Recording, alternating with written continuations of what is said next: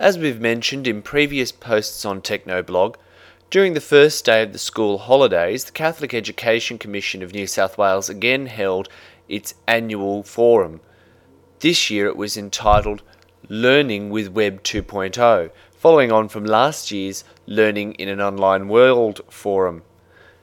The typical format is a keynote presentation, then a series of workshops throughout the day, which you can choose to go to various presenters, each from different dioceses, sharing things that are happening in relation to the day's topic around technology.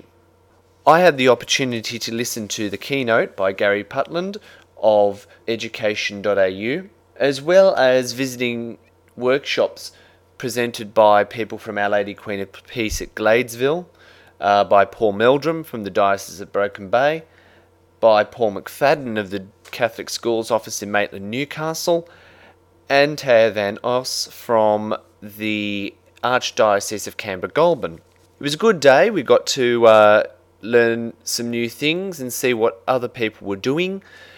For me, got, I got a chance to meet with Judy O'Connell from the Catholic Education Office here in Parramatta.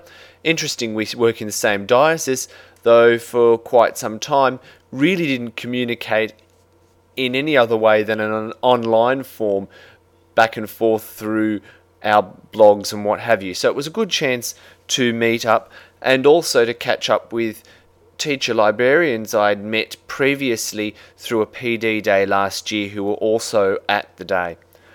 Now, finally, it's the good, the bad, and the ugly. Firstly, the good. The good would have to be the presentation from Our Lady Queen of Peace at Gladesville. These students were absolutely brilliant with the work that they were doing in podcasting, and it was fantastic to not only have the teachers and the principal come along and share with their work with us. It was great to have them bring the children with them as well and have the students mentor teachers and principals who were there for the workshop that day. They really did bring a lot of enthusiasm and a lot of interest and relevance to the presentation. Next, the bad.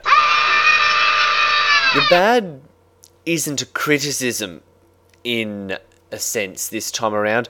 The bad is just that the day probably didn't suit me as best as possible.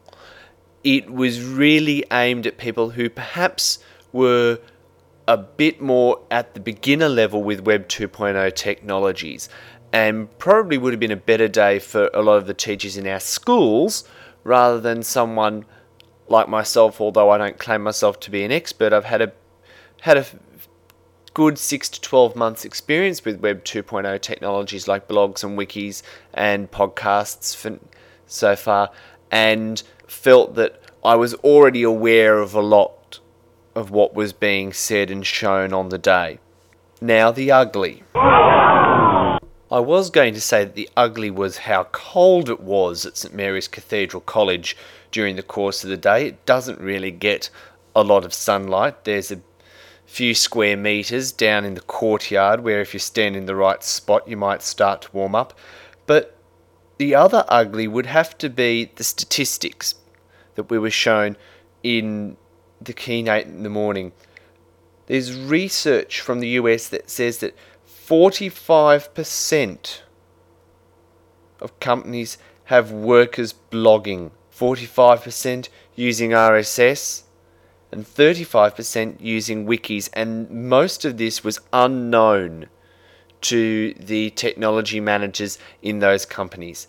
The scary thing is, the statistics in our schools are probably even greater, and while we know about it, we have an idea, we probably don't fully grasp the extent, and we're yet to come up with, in most cases, effective ways of meeting the children's needs based on those statistics and based on where the students are coming from. And that is a big challenge for us when it comes to learning with Web 2.0 and something I think the forum made a beginning of addressing, but really we could take a lot further.